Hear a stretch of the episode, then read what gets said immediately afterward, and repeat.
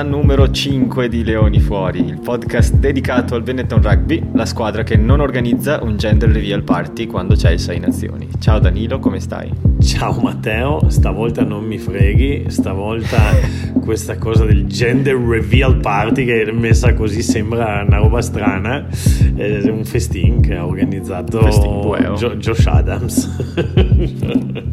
Hai presente cosa è successo? Sì, sì, stav- stavolta sono venuto preparato. sì, in pratica, per chi ci ascolta, eh, questa buonanima di Josh Adams aspetta una figlia, ha scoperto che è una figlia, appunto. Eh, cosa? Due giorni prima della partita, eh, non mi ricordo esattamente quando, in ogni caso ha ricevuto il permesso di lasciare il ritiro del Galles per andare dalla moglie, e però ha deciso di organizzare un, festimbueo come si chiama dalle nostre parti.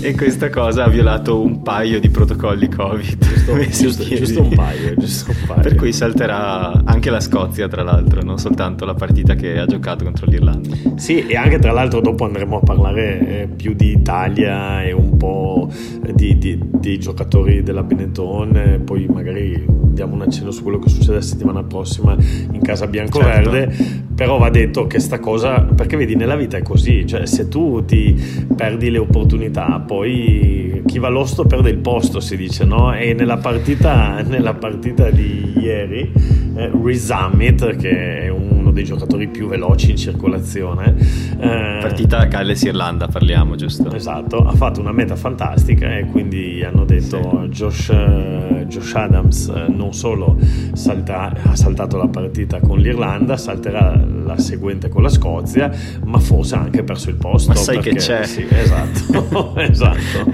Bella, bella meta, la meta sua. Sì. Eh, ma tra l'altro c'è un passaggio di George North, l'ultimo passaggio, che è un proiettile, non so se l'hai visto in diretta. Sì, sì, anche se va detto che ha rischiato il Galles, eh, perché Madonna. Wayne Pivac, vabbè, il panettone ormai è passato, però Wayne Pivac se perdeva quella partita in 14 con l'Irlanda senza Mahoney dal, dal minuto, cos'è? Il minuto 20, non so. 15, 15 mi pare. Se perdeva quella partita lì veramente lo crocifiggevano nella pubblica piazza di Cardiff.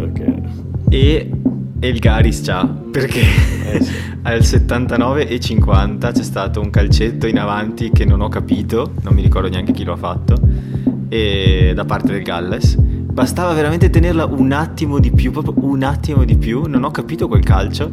Eh, cioè, ho, capito ovviamente cosa volesse fare, però non ho capito perché quella scelta eh, in, a 10 secondi dalla fine, quando puoi calciare fuori. Eh, e ci sono trovati poi a dover fare 4 minuti di fasi difensive contro un'Irlanda che veramente è andata a un millimetro dal farla la meta. Sì, perché... poi anche alla fine, insomma, quando hanno avuto l'occasione di calciare la punizione poi fare il penal touch col Mall. Però vabbè, è andata così. Mi sono sentito tradito quando Burns l'ha buttata fuori perché ero là e ho detto dai che la fanno, dai che la fanno, dai che la... Però no. oggi Sexton ha detto una cosa bellissima secondo me. Cosa ha detto? Ha non detto, ha sostenuto il appoggiato come si fa, è andato in sostegno al suo compagno e ha detto in quelle occasioni se sei un'apertura ci sono dei momenti in cui tutti ti esaltano e altri momenti in cui ovviamente i riflettori sono di te, su di te. In quel momento tu devi mettere la squadra sui 5 metri per fare poi la touche, la mall e fare la meta, perché è così sì. che si fa. E dice, è giusto averci provato e lui dice io preferisco un errore così che metterla sui 22 perché vuol dire che hai provato a fare la cosa giusta, non ti è riuscita, capita, ti prendi le tue responsabilità, però hai provato a fare la cosa giusta. Invece alle volte il problema è il contrario, no? ti viene il braccino, in questo caso il piedino, quindi bello, sì. mi è piaciuta questa maniera di sostenere il compagno di Jonathan certo, Sexton. non avevo letto, molto bello. Ma parliamo di un'altra partita.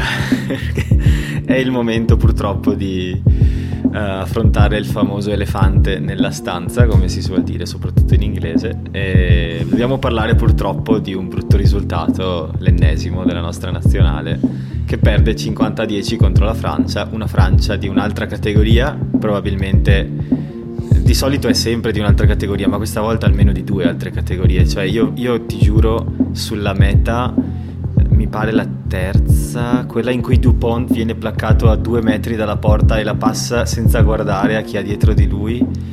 Pazzesca. Sì. Io quella meta lì, eh, cioè, sì, ma fare nient'altro che applaudire. Ma insomma, insomma, sì. Allora, Dupont è stato nominato l'anno scorso il miglior giocatore del mondo. Uh, però va bene, che, eh, va detto che anche quella meta lì, se tu la riguardi con attenzione, sicuramente, allora, onore alla classe della Francia, onore a Dupont, onore delle armi. Tra l'altro, il risultato non era inatteso, nel senso che eh, obiettivamente no, nessuno si sarebbe aspettato all'Italia eh, che vincesse questa partita partita. Ecco, che, che, che, giocasse un po' meglio e poi ne parliamo, sì. Però quella meta eh, parte dal fatto che il primo sostegno di Dupont, a cui Dupont poi consegna il pallone con quel bellissimo passaggio che tu giustamente sottolinei, eh, quando si crea un break, corre a differenza dell'Italia che non lo fa, ossia eh, il primo sostegno partiva dietro al, alla, alla, linea dell'Italia, solo che eh, ci bruciano in tempo perché eh, ci è tra tutte le cose che ci sono mancate, Matteo, io voglio sottolineare la parola vabbè, vabbè, volevo dire l'urgenza, però dopo ci pensi e ci è mancato proprio tutto, ci è mancata la cattiveria, ci è mancata sì. la, la, la, preparazione tecnica, ci è mancato, ci è mancato proprio tutto, proprio tutto. C'è così tanto da aggiustare. Sì. E, ed è per questo che abbiamo preparato per voi una puntata un pochino più fitta di numeri e un pochino meno magari di discussione proprio casareccia perché ci sembrava corretto affrontare questo tema dal punto di vista proprio statistico e numerico, perché le spiegazioni delle cose ci sono sempre, se guardi i numeri. Io poi sono un, uno scienziato di professione, quindi per me un questo biologo. è il mantra della mia vita. Però vorrei partire dalle statistiche, diciamo, della partita di Italia-Francia, perché, anche per spiegarle a chi non è avvezzo a guardare le statistiche rilevanti. Dopo, visto che sei un biologo, hai detto giustamente che sei uno scienziato, allora vediamo prima i numeri. Però dopo, visto che sei un biologo, parliamo magari anche un po' del DNA dell'Italia, che secondo me si Perfetto. sta perdendo. Vai, ti do questo ah, gancio. Sei uno di quelli, sei uno di quelli te, ho capito. Ah, vabbè, ma, è, no, ma, non è di quelli, è talmente evidente. Cioè, vabbè, comunque dai, iniziamo dai numeri. No, iniziamo dai numeri. Ho, ho capito cosa intendi e, e ci arriveremo. Io partirei, eh, e se puoi per favore, visto che insomma sei un po' il coach del podcast, se puoi dare una, una spiegazione anche per chi ci ascolta di quale è la spiegazione di cosa sono le runs e i metri percorsi e come si possono mettere in relazione l'uno con gli altri. Per esempio abbiamo 150 runs per l'Italia e 94 per la Francia, però abbiamo più o meno lo stesso numero di metri percorsi. Che poi vuol dire che loro hanno percorso molti più metri ogni volta che hanno avuto la palla in mano. Certo. Ogni possesso. Certo, certo, certo. E questo ovviamente, vabbè, le, le corse, ovviamente le run sono le corse, quindi eh, che, cosa, che, cosa, vuol dire questo?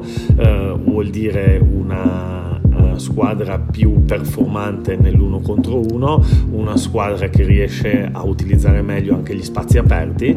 Eh, L'Italia, per esempio, ha fatto tantissima fatica nelle coperture difensive, ma, ma veramente, ma io è tanto che non ricordo una squadra coprire così male la profondità. Scusa Danilo, quali coperture difensive? Io non ne ho viste. No, no, no, no ma, ma, veramente se tu guardi il primo tempo, l'Italia sì. nel kicking game riceve un pallone su 6-7. Tutti gli altri eh, trovano campo, quindi eh, find the grass, diceva eh, la Waterman che faceva la telecronaca in inglese per la, per la televisione inglese.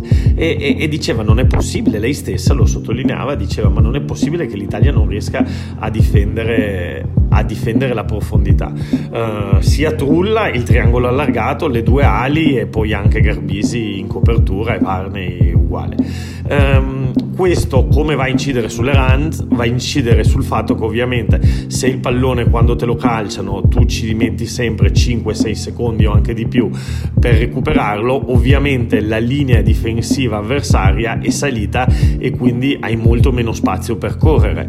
Uh, quindi è molto interessante come delle cose che sembrano scollegate invece trovano una perfetta, uh, un perfetto collegamento logico a proposito di collegamento logico, eh, mi, a me ha colpito molto questa cosa che comunque abbiamo percorso la stessa quantità di metri, di, ma con 50% di runs in più, quindi sostanzialmente come sgasare a vuoto.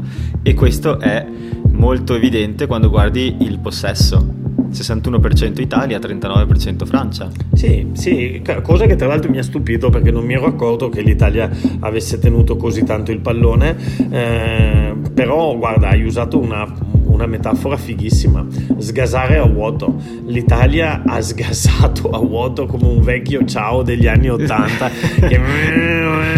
e, e, e, quando siamo andati nei loro 22 eh, quattro volte abbiamo buttato via l'occasione eh, mhm. eh, una volta con la solita touche sbagliata minuti del, del, primo tempo, un'altra volta Varney ha tirato una bomba sull'Amaro che stava entrando facendo una finta corsa, ma assolutamente sì. senza nessunissima idea di ricevere quel pallone. Sì, no, non, era, non era un pass- cioè Varney gliela voleva passare però perché l'ha proprio guardato. Sì. Ma Amici non credo l'abbia vista quella palla. Sì, è perché lui era, anche lì, perché lui è entrato con l'idea che tanto non me la passa, però non si fa così, bisogna sempre essere un'opzione di, di passaggio, sì. anche se nella tua testa lo schema, la giocata ti dice di no, devi comunque sempre essere un'opzione di passaggio.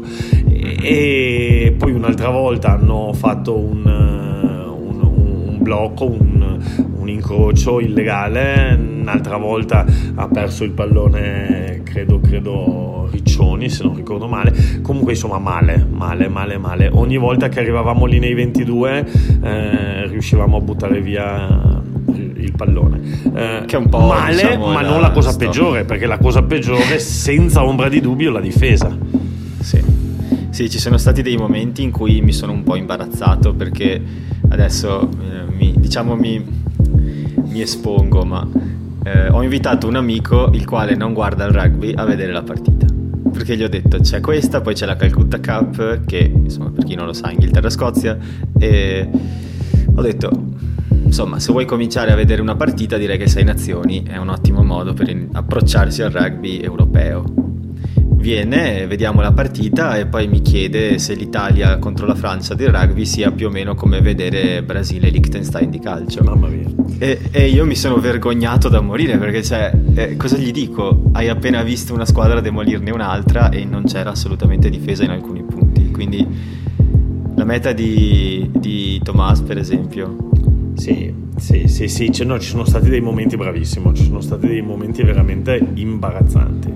Uh, parlavi di numeri, mm, so che tu ne hai vari, però ne posso mm-hmm. anticipare uno, Matteo. Uh, certo. Allora, nell'ultima Coppa del Mondo, la media, giusto per capire, la media dei placaggi realizzati è dell'85%. Se andiamo a vedere le partite, ad esempio, del Super Rugby, è, è molto difficile scendere sotto l'87-86%.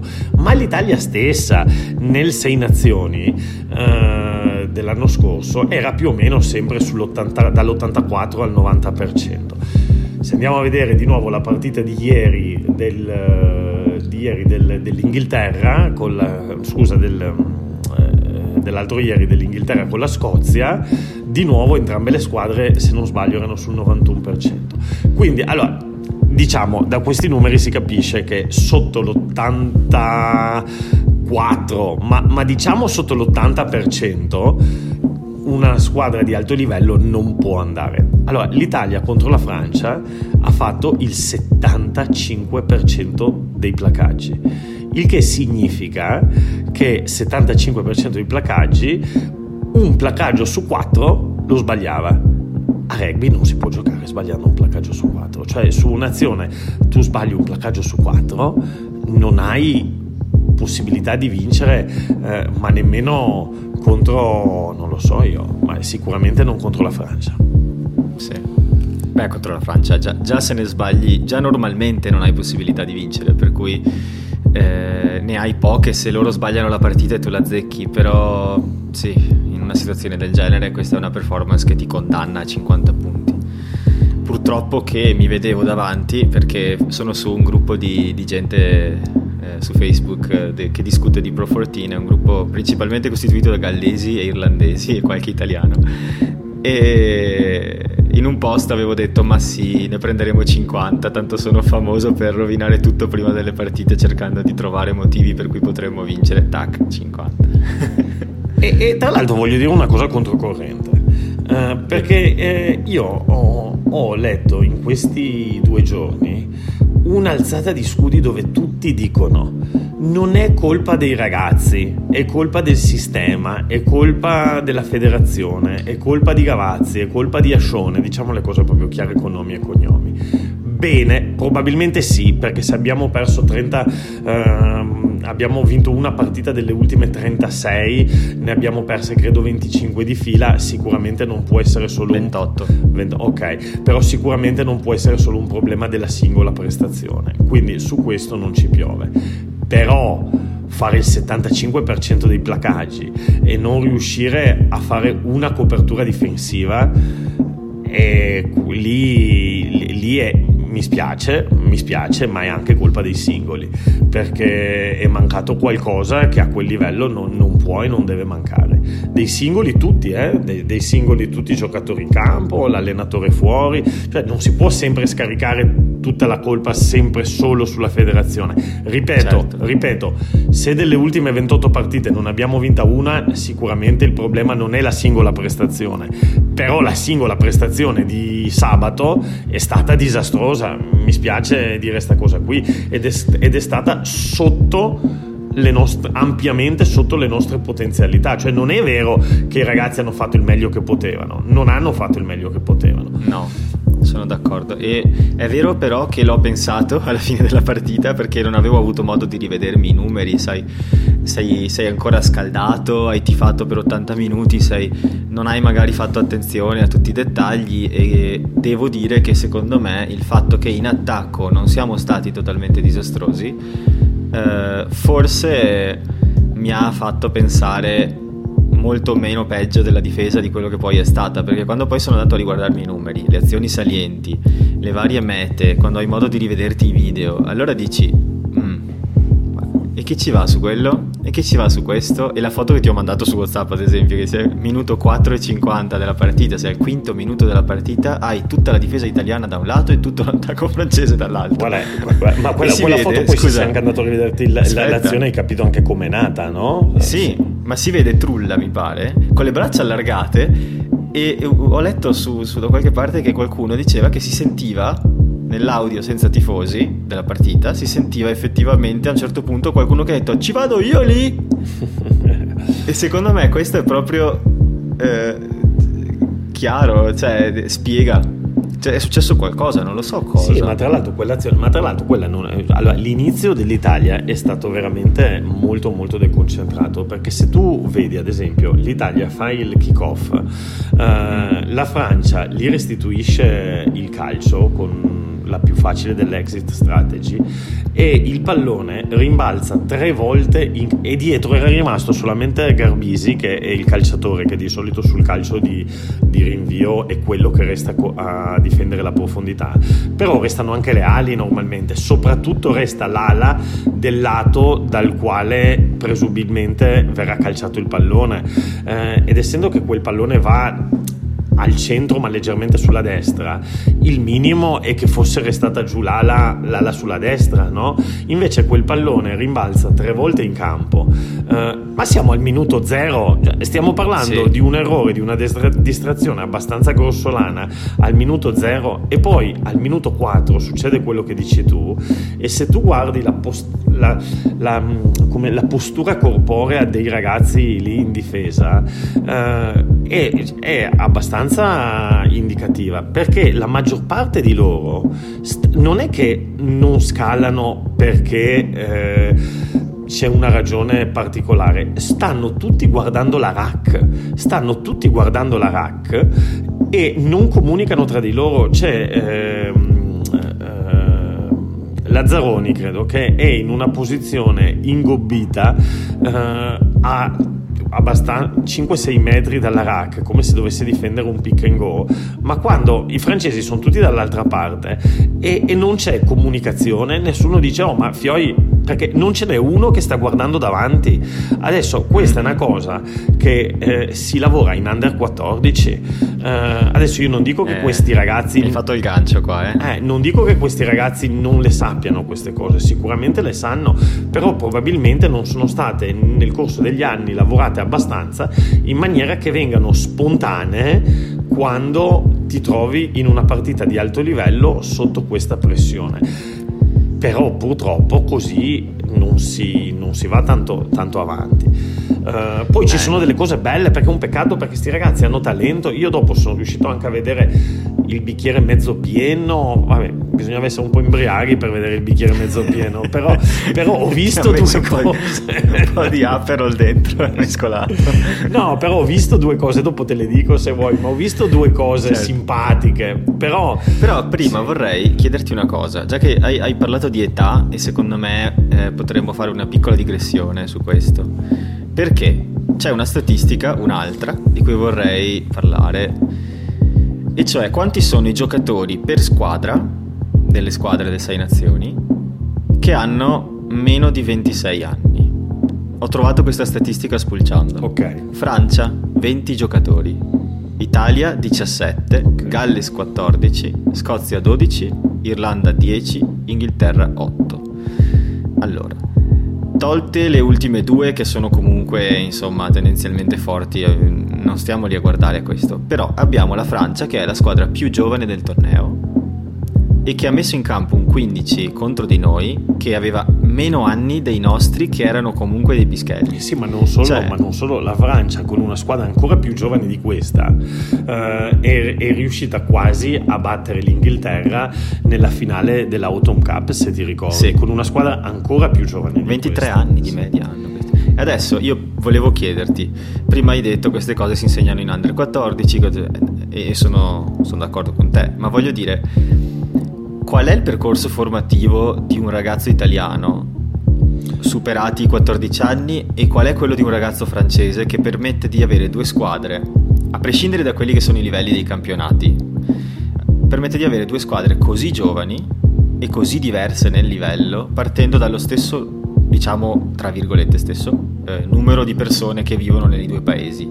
Inteso come Sì, però quanto, no- però non quanta meno struttura abbiamo. però non lo Sì, esatto, no, esatto, là voglio arrivare. Quanta struttura in meno abbiamo noi rispetto a loro? Tu hai qualche numero, qualche idea, visto che comunque fai parte dell'ambito Sì però, io, giovanili? sì, però io sono tanti anni che sono all'estero. Io, se tu mi chiedi il, il processo di formazione in Spagna, te lo so dire benissimo. Eh, in, in Italia, in Francia, un po' meno, anche se conosco ovviamente le, le cose basi. No? Eh, sarebbe un discorso molto, molto largo. Eh, va- allora, diciamo due o tre cose. Innanzitutto se posso fare un cappello a questo discorso, Eh, è vero che anche l'Italia e la Francia avevano due squadre molto molto giovani, però mentre l'Italia aveva le prime scelte, nel senso che elevati 2-3 non è che abbiamo chissà chi fuori, ecco magari forse abbiamo un Paris che però per scelte ormai di età si è deciso di tenere fuori da- dalla nazionale, un Minozzi con tutta la polemica attorno che gli è andata dietro, eh, però eh, un Polledri infortunato, però non è che abbiamo chissà quante altre opzioni, cioè questi ragazzi hanno 19-20 anni ma sono i migliori che abbiamo in questo momento. Invece la Francia potenzialmente sta facendo anche delle scelte. La Francia non è un caso che Galtier sia eh, degli allenatori che abbiamo nominato l'unico nuovo ad essere arrivato, eh, perché l'Inghilterra confermato Eddie Jones, eh, sì, l'Irlanda c'ha Farrell, è vero, e, il, eh, e la, e la Scozia c'ha... Vabbè, c'è lo stesso. Eh, c'è- no, no, no, Gatland. No, scusami, che Gat- scusami, è Townsend. Townsend, esatto. sì, Scusami. sì. No, no, tranquillo. Stavo pensando No. Gatland, Gatland è in Nuova Zelanda che, Sì, che ha i suoi cruci con, con i Chiefs. Ma, Lapsus freudiano, scusami. pensando intanto al tour dei British and Irish Line. Comunque, quindi eh, Galtier sicuramente sta facendo un processo di rinnovo del- della squadra anche in vista dei mondiali che si giocheranno in casa. Invece l'Italia i suoi c'ha, cioè quelli, quelli c'è da mettere. Adesso il bacino da cui pesca Galtier è molto differente da quello da cui può pescare Franco Smith e questo ovviamente perché? Perché vabbè, ci sono tante cose. Una, il fatto che eh, bene o male il rugby in Francia ha una tradizione molto più forte che da noi, è stato spinto moltissimo negli ultimi anni. Uh, in Francia uh, forse la concorrenza del calcio che per, per quanto sia importantissimo anche in Francia è meno culturale, eh, il, il, top 14 eh, fa quasi gli stessi ascolti del calcio, insomma sono, sono lì. È il campionato più bello, de, più bello, del, più bello non lo so, ma segue il più ricco del mondo sicuramente. Sì. Cioè, quindi insomma in Francia il rugby ha un ruolo veramente molto più importante che, che in Italia. Piccola statistica da aggiungere a questo, eh, in Francia le prime 10 squadre del top 14 10 non so, ma sicuramente le prime 6-7 in classifica hanno tutte stadi più grandi di 10.000 persone. Certo. Ma poi il fatto di avere un che... campionato, ma sì, certo, ma poi il fatto di avere un campionato domestico, come si chiama, di altissimo livello, fa sì che in... prendi una posizione a caso, prendiamo i mediani di mischia, ok? Uh, top 14, quindi 14 nazionali, 14 squadre di club. 14 squadre di club vuol dire 28 uh, mediani di mischia che giocano a 28 o, o, di più, mm, diciamo 28 considerandone due per squadra perché poi c'è qualche straniero e qualcuno che magari non è a livello, beh diciamo minimo 28 mediani di mischia che potenzialmente potrebbero giocare una partita come quella di Italia-Francia. Perché anche se prendi il secondo della penultima in classifica, top 14, è a livello. Non è eh, Dupont, ma è a livello. In Italia due, uh, due franchigie, quindi quattro potenzialmente eh, a quel livello. Quindi non è solamente il, il, farli crescere, ma è una volta che sono cresciuti dove sta gente può giocare. Eh, abbiamo fatto una una room su un, questo, nuovo, questo, nuovo, social che c'è, Clubhouse, eh, che è uscito da poco, alla quale ha partecipato anche il mitico Antonio Raimondi. E Raimondi faceva notare come della squadra che ha battuto l'Italia e che ha battuto la Scozia nel 2015, ultima vittoria dell'Italia a sei nazioni, eh, c'è tutta una serie di giocatori che non ave- pur non avendo superato i 33 anni non giocano proprio più a rugby perché eh, lo, lo, lo sfo- diciamo, il canale dove eh, si può andare a crescere in Italia è molto stretto, no? Quindi o arrivi alla nazionale eh, in, con continuità o vai all'estero uh, oppure poi è finita lì e poi non hai più nemmeno il tempo di, di recuperare no? mi viene in mente che so io un, un, Tito Tebaldi che adesso era all'ultimo mondiale adesso è andato a Padova quindi probabilmente non riuscirà più a fare vabbè Tito Tebaldi ha già la sua età però non riuscirà però nemmeno tanti adesso io non so quanti ne abbia ma no mi pare sì. che ne abbia 33 34 però comunque eh, ma, esatto ma io, io parlo anche proprio di questi giocatori qui parlo anche di questi solo... giocatori qui no? giocatori dai 27 ai 33 anni che non sono finiti, quindi anche se hanno un momento di calo eh, psicologico, fisiologico, eccetera, in un sistema più complesso possono riuscire a ritornare nel giro. Invece in un sistema come quello italiano ehm, si demotivano uh, e, e, e, quindi poi li perdiamo. Di quella nazionale del 2015 non c'era più nessuno de, de, di, dei 23, e stiamo parlando solamente di 6 anni fa, se vuoi. Uh, sì. e, oh, Tom Brady stanotte ha vinto il Super Bowl a 44 anni, ecco, quindi non è che, sì, sì. Non è, non è che un, un, giocatore a 30 anni sia finito. Ecco.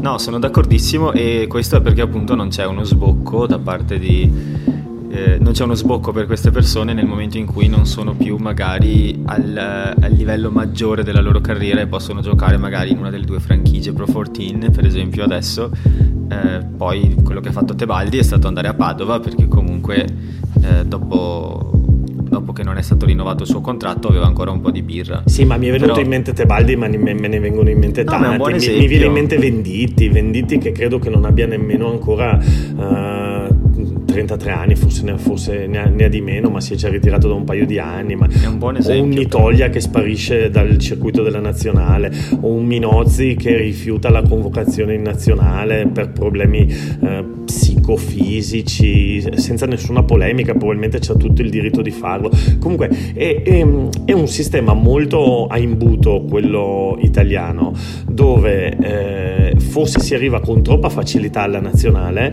eh, però poi poi eh, si perdono anche molto molto presto gli stimoli, ecco questo mm-hmm. secondo me. Sì, io penso, guarda, cioè, io amo vedere la nostra squadra perché parliamo anche di Benetton ovviamente e magari finiamo la puntata parlandone. Eh, amo vedere la nostra squadra giocare in un campionato bello come il Pro 14 contro squadre forti, contro... Eh, cioè squadre che magari ti capitava una volta ogni tre anni di beccare in Challenge Cup, in Heineken Cup, cioè nel senso sono parte del tuo campionato, è bella questa cosa, se ti senti bene, però ovviamente delle volte penso, noi abbiamo una nazione di 65 milioni di abitanti, potremmo fare molto di più con questo bacino perché non giocano tutti a calcio, è semplicemente che veramente non c'è non c'è tanto sbocco perché oggi sono andato a spulciare un pochino nel numero di società in Italia che hanno relativamente le under 14, le under 16 e le under 18. I numeri non me li ricordo perché ero un pochino là che guardavo velocemente, però mi sono reso conto di un, cioè un calo incredibile, per cui se tu a 14 anni non sei un campione, è difficile che tu possa continuare a giocare a rugby. E questo cosa vuol dire dal mio punto di vista? che al campionato, più, al, al campionato principale, al top 10 o, eh, o, nelle franchigie del Pro 14, non arriva quasi nessuno. Sì. Cioè, non c'è quel continuo ricambio, quel, quella spinta dal basso di talento che alza il livello tecnico di tutte le squadre, per cui, che ne so, anche un Lazio in, in top 10 che ne prende ultimamente tantissime di mete ogni partita, possa magari dare battaglia a un Argos Petrarca eh, creare un campionato competitivo in tutti e dieci i livelli delle squadre che ci competono. Per cui alla fine eh, chi ti porta giocatori alla nazionale, se vai a guardare la lista, è impietoso. Benetton, Zebre, Benetton, Zebre e un paio di Calvisano. No, ma certo, Fiamme ma certo, Oro, ma Cristian Stoia. Sono fatte, sono fatte per quello, nel senso che le due franchigie in teoria le avevano fatte per quello. Però un conto è avere eh, un sistema, come ad esempio quello... Tu mi hai chiesto il sistema francese che non conosco bene, però ti posso parlare del sistema argentino, perché ho parlato molto con con tantissime persone dentro il sistema che sono passate da quel sistema lì. in Argentina c'è un torneo che è il, è il top 10. Ehm, o forse top 12 adesso, vabbè, che comunque tra l'altro è un torneo, oh, ci sono vari tornei, adesso sto parlando di quello della, dell'Unione di, Buenos, di Buenos Aires, eh, abbastanza competitivo. Eh, e il sogno di tutti i giocatori argentini è quello di giocare col proprio club. Hanno creato un'identità di club molto molto molto forte, ma molto forte. Dopodiché c'è un sistema che affianca i club, non si pone in contrapposizione ai club e va nei club a prendersi i migliori talenti e dire va bene noi ci vogliamo occupare di te da qui fino a una tua potenziale eh, entrata nel, con i Jaguares eh, e con i Pumas o i Pumitas eccetera. E, ma questo sistema affianca i club. I giocatori si allenano nelle accademie, nei centri di alto rendimento, nei pladares, come li chiamano loro, e, però contemporaneamente continuano ad allenarsi con continuità nel club, cioè dicono tu vuoi eh, giocare eh, ad alto livello, bene, devi essere preparato psicologicamente, fisicamente e tecnicamente per giocare ad alto livello, quindi devi anche riuscire a trovare la maniera di farti gli allenamenti del tuo club, perché è la cosa principale, gli allenamenti dell'accademia e anche studiare bene. Se non ci riesci, vuol dire che non sei pronto psicologicamente, vuol dire che eh, non hai quello che serve per essere un giocatore di rugby di alto livello, punto e basta. Però non c'è questo distacco tra il club e l'accademia, non c'è questo discorso del permit player, quindi di qualcuno che una volta gioca da una parte una volta gioca dall'altra, cioè questi ragazzi continuano a giocare con i loro club fino a che non possono iniziare a fare i professionisti, però i centri di alto rendimento che sono sparsi in tutto il paese aiutano la crescita dei giocatori costantemente. Secondo me eh, questo è un sistema che in Italia si potrebbe, non dico copiare, ma quantomeno provare a prendere, a prendere qualche spunto. Però ripeto, io parlo da fuori, eh, io è da tanto tempo che non sono in Italia, però ho avuto la possibilità di parlare con tante persone che invece ci sono e, e qualcosa va cambiato perché sì. Certo. Sì, era un po' quello che volevo sentire da te, nel senso che mi sembra A me sembra che la nostra, come dicevi tu, l'imbuto sia molto stretto, la nostra selezione sia quasi forzata. E questo perché? Perché c'è solo un numero molto ristretto di giocatori che gioca al livello che serve per giocare in nazionale. E finisci a dover... Eh, sì, hai ragione che le due franchigie sono state fatte per questo, però sono due due squadre, certo. cioè sono, sono, pochissime. Guarda, ti eh, faccio un esempio, ti faccio un esempio. Secondo me, Matteo, e scusa se oggi ho monopolizzato un po' troppo no, il, il, podcast, però non so, sta partita mi ha fatto innervosire. sì, sì, poi sì. dico anche il bicchiere mezzo pieno. Ti faccio un esempio. Eh, in Italia l'imbuto è molto largo in entrata, ossia paradossalmente non è così difficile arrivare in nazionale, perché... Eh, se tu appunto riesci a, a entrare in quel... Eh, in... Abbiamo visto come che se passi. Sì, ma se tu prendi tutti i giocatori... No, ho capito, certo, ma se tu prendi tutti i giocatori... Scherzo, scherzo. Se tu prendi tutti i giocatori di un certo livello, hanno tutti un cap, un cap, due cap, una volta o un'altra li hanno convocati, insomma, eccetera, eccetera. Sì. Però poi, se tu prendi i giocatori da Benetton, hanno tutti almeno un cap, anche quelli delle zebre credo che non ci sia nessuno che, o sì, i giovani, ma insomma ce ne sono molto pochi che non sono mai stati convocati. Uh, però poi questo imbuto si stringe all'inverosimile e in mezzo c'è un, un macina carne che, che, non lascia prigionieri, che distrugge tutti quelli che non ci riescono psicologicamente, fisicamente, eh, eccetera, eccetera. Mm. E invece sarebbe molto meglio un, un imbuto al contrario, cioè dove sia più difficile arrivare in nazionale, ossia che sia un sogno, che sia qualcosa di, di difficilmente raggiungibile, però dopo una volta che entri nel sistema che questo sistema si prenda in qualche maniera cura di te, che ti accompagni nella tua crescita, nel tuo cammino. Uh, non so se, se sei d'accordo con me. Sono molto d'accordo con te, assolutamente. C'era una delle proposte che avevo letto per le elezioni federali, mi pare di Marzio Innocenti, ma non sono sicuro non mi ricordo se era lui o un altro, che proponeva la creazione, per esempio, come cosa semplice e immediata, di l'inserimento di due under 23, una per Zebre e una per Benetton, all'interno del top 12 italiano. Cioè di dire, ok, voi siete le franchigie, voi giocate nel Pro 14, ma avete anche due, ciascuna avete una mini formazione giovanile, diciamo, tra virgolette giovanile, under 23 nel campionato italiano, da, non, da così da far giocare più gente. Per esempio questa potrebbe essere una semplice mossa per, per aiutare, non lo so, uno spazio in più che non guasta. Certo, e anche magari per poi... evitare i permits, perché i permits sono poi queste, cioè mi viene in mente il povero Charlie Trussardi che ogni, ogni, ogni inverno quando arriva a febbraio deve, deve, tornare indietro, andare di là, andare di qua. Mi viene in mente giocatori che, che ogni volta quando arriva adesso il Sei Nazioni devono allenarsi di qua, giocare di là, cambiare una maglia, cambiare un'altra, sì. non sanno più dove giocano, chi sono e sono da soli. Certo. Per cui anche mentalmente deve essere estremamente difficile. Certo, ma anche il povero Trulla che si è trovato a fare una partita così, avendo giocato pochissimo ad alto livello. Uh, sì. Perché un conto è giocare col Valo Rugby e con uh, il, il, Viadana, il Calvisano, per quanto siano uh, delle, delle, squadre importanti.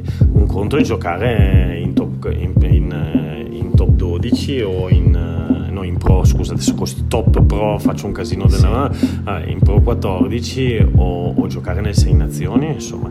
E, e, e certo, eh, sono, sono, totalmente d'accordo con, con quello che hai appena detto. Dai, facciamo Comunque, che andiamo avanti sì, verso la fine della puntata. Sì, però ti volevo dire il bicchiere mezzo pieno. Giusto, eh, ecco, giusto. Ho detto bisogna essere un po' ubriachi per vedere il bicchiere mezzo pieno. Dai, finiamo in alto, finiamo in alto. No, allora io dico che è un doppio peccato non avere questa base perché qualche spunto ci sarebbe, ossia quando io vedo Varney fare quell'azione con la doppia finta eh, che manda al bar eh, due francesi e poi dalla palla a, a Monti Ioane che purtroppo era qualche centimetro troppo in avanti, eh, mi emoziono così come mi sono emozionato con l'Inghilterra a vedere Garbisi fare più o meno la stessa cosa, oppure anche in questa partita Garbisi quando fa quel break lì, anche inventandosi una gestione del tempo della giocata eh, bellissima. Quindi io dico, caspita, se non ci fosse il talento dici siamo scarsi, punto e basta. Invece c'è il talento e manca, e, e manca, la costruzione dietro, è proprio un peccato. Poi è mancato Sai anche secondo diceva? me l'impegno, perché ripeto, il 75% dei placaggi non è colpa di Gavazzi. Eh, credo, che, credo, che, alla fine del, della fiera quello che diceva la mia maestra di italiano è esattamente quello che... È bravo ma non si applica. Ma non si applica, perché veramente mi sembra che alla fine è quello il discorso. Sì, Però, sì. Hai, ti do ragione, ti do ragione. Ci sono state delle belle cose. Quella che dici tu di Varney e, e Ioane, per esempio, purtroppo l'ho visto in diretta lì in avanti. Ero sicuro che l'avrebbe chiamato perché si vedeva proprio. Però... Sì, lì è l'errore di Ioane che deve, deve, rallentare un attimo. Eh, sì. Oppure, oppure eh, attorno al minuto, cos'era? Al minuto 15, credo, eh, un'azione, è l'unica, l'azione de, dei tre punti, un'azione da 19 fasi, ma molto belle, con piena di offload, col pallone spostato da un lato sì. all'altro, con dei passaggi frustati molto molto belli e, e lì dici va, ecco questo è quello che finalmente questo è quello che vorremmo vedere. Però poi appena perdono il pallone bisogna difendere e lì casca il palco. Sì. Sono d'accordo. Speriamo che per la prossima partita questo, i filmati della difesa di, de, d'Italia-Francia siano stati proiettati nella hall dell'albergo a ripetizione 24 ore per, per, creare un po' di terrorismo psicologico. Sì, io li, eh, li metterei nelle stanze, se sono Franco Smith li metto nelle stanze di tutti il numero 75 e, e delle terzelline in particolare perché le terzelline, placare così, le terzelline mamma mia, cioè, guarda, parlavi di numeri di statistiche, tu vatti, adesso non, non, non li dico qui, andatevi, andatevi, a vedere i placaggi delle nostre terzelline e andatevi a vedere i pari ruolo della Francia, ma anche solo il numero, eh, oltre che alle percentuali. Mm-hmm. Ti, ti, ti, capisci tutto?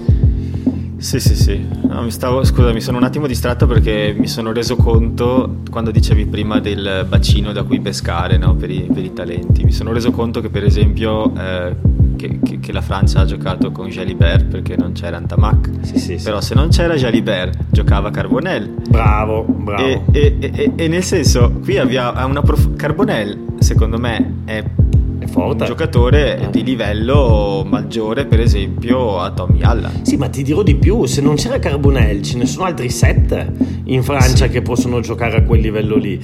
Ehm, ecco, sull'apertura l'Italia, vabbè, adesso tra Garbiesi, Allan e Canna qualche opzione ce l'abbiamo, però poi andando più in profondità no, invece la Francia è, è proprio la profondità che ha nelle posizioni, sì. perché poi eh, vabbè, hai detto l'apertura dove dopo anni e anni di assenza qualcosa si inizia a intravedere, però ad esempio se tu guardi la profondità delle terze linee della Francia e la profondità delle terze linee dell'Italia, cioè noi abbiamo giocato con l'Amaro fuori ruolo perché non avevamo un numero 8 che potesse giocare in quella posizione. Dove tra l'altro di solito mettiamo se non erro spesso Stein o sbaglio? No, Polledri, Polledri. Sì, avrebbe potuto, sì, poteva giocarci Stein, però vabbè il numero 8 dell'Italia sarebbe Polledri. Ecco, io vabbè la butto lì, eh, io soprattutto in una situazione così, una telefonata a Parisse gliel'avrei fatta. Poi... Eh, ho pensato anch'io un paio di volte durante la partita perché ho detto, cioè, questi ragazzini di 23 anni che ci stanno mettendo anche tutto quello che possono, ma con un Parisse in campo che per carità ha l'età che ha, tutto quello che vuoi, ma sta giocando una stagione pazzesca in Francia. Ma fagli fare questa partita contro i giocatori contro cui gioca tutte le domeniche, cioè nel senso, sì, po- questi sono i suoi avversari. Sì, poi, un, poi, dobbiamo capire perché magari c'è un senso anche nel messaggio che Franco vuole dare ai ragazzi. Cioè, magari ha detto: Guarda, eh, in Autumn Cup ci portiamo dentro Ghiraldini che vi fa un po' da chioccia. Adesso è ora che vi arrangiate. Però, ripeto, Paris eh, adesso ho fatto questo esempio di, di, di, Brady che stanotte ha vinto il Super Bowl a 44 anni. Adesso eh, Paris non credo che andrà avanti a giocare fino a 44 anni, però stanno cambiando i paradigmi. Eh? Un giocatore a 30 anni non è più finito, non, non è così.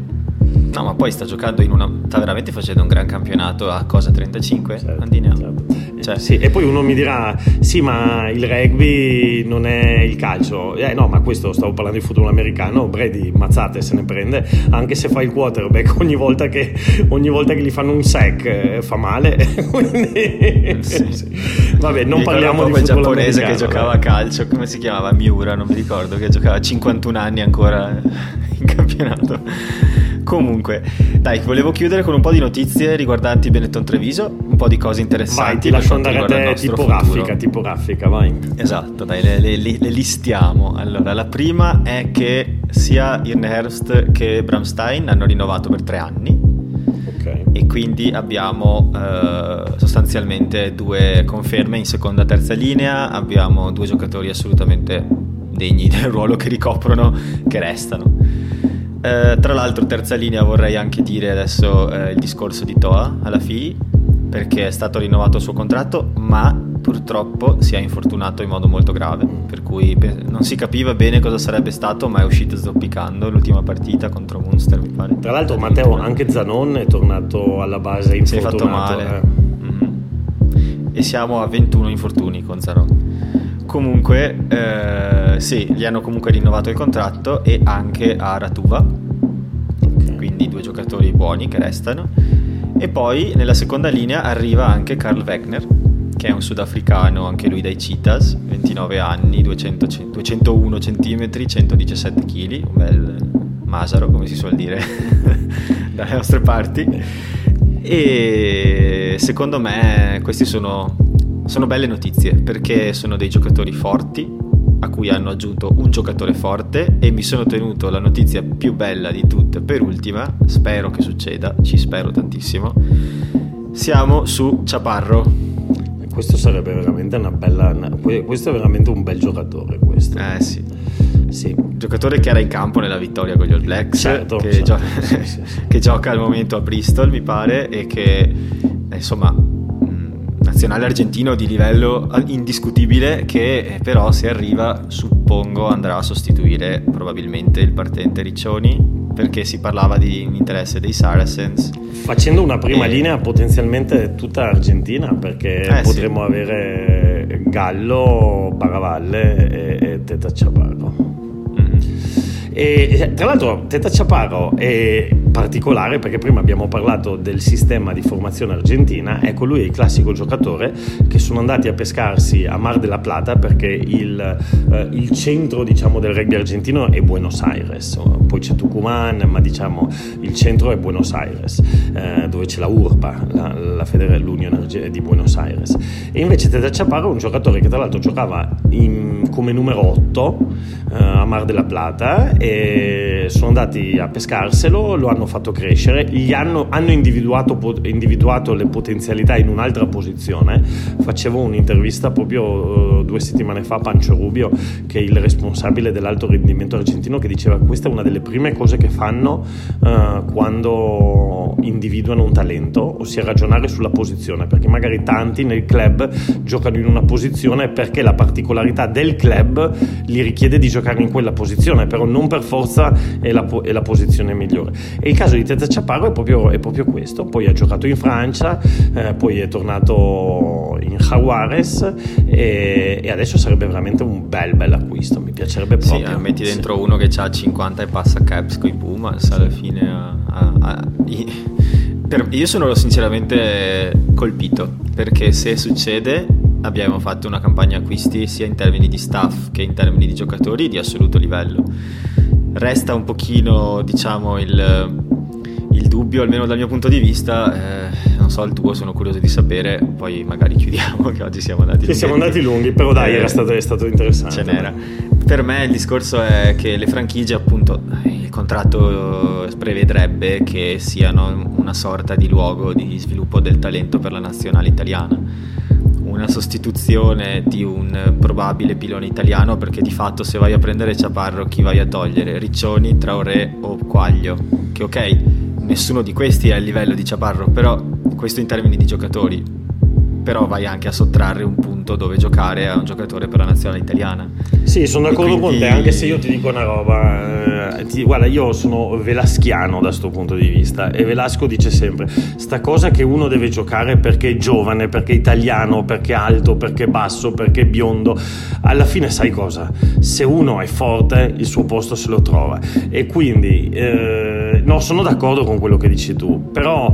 Eh, leviamo sta cavolo di cultura degli alibi, è colpa della federazione, è colpa di Tizio, Caio, Sempronio, dobbiamo far giocare gli italiani, dobbiamo far giocare i giovani, che se lo guadagnino il posto, che se lo guadagnino. Hai ragione, su questo ti do ragione, il mio ragionamento era più che altro sul perception, cioè nel senso... Sono d'accordo, sì, sì. Eh, dal punto di vista, questo lo dico perché ho avuto una conversazione con un tifoso di Calvisano che diceva sì ma bastardi voi, e c'ha ragione, nel senso che dice sì voi la federazione vi paga per stare lì e sviluppare gli italiani e andate a prendere... Calvisano, la federazione, Calvisano, la federazione... Ah, ah ok, ok.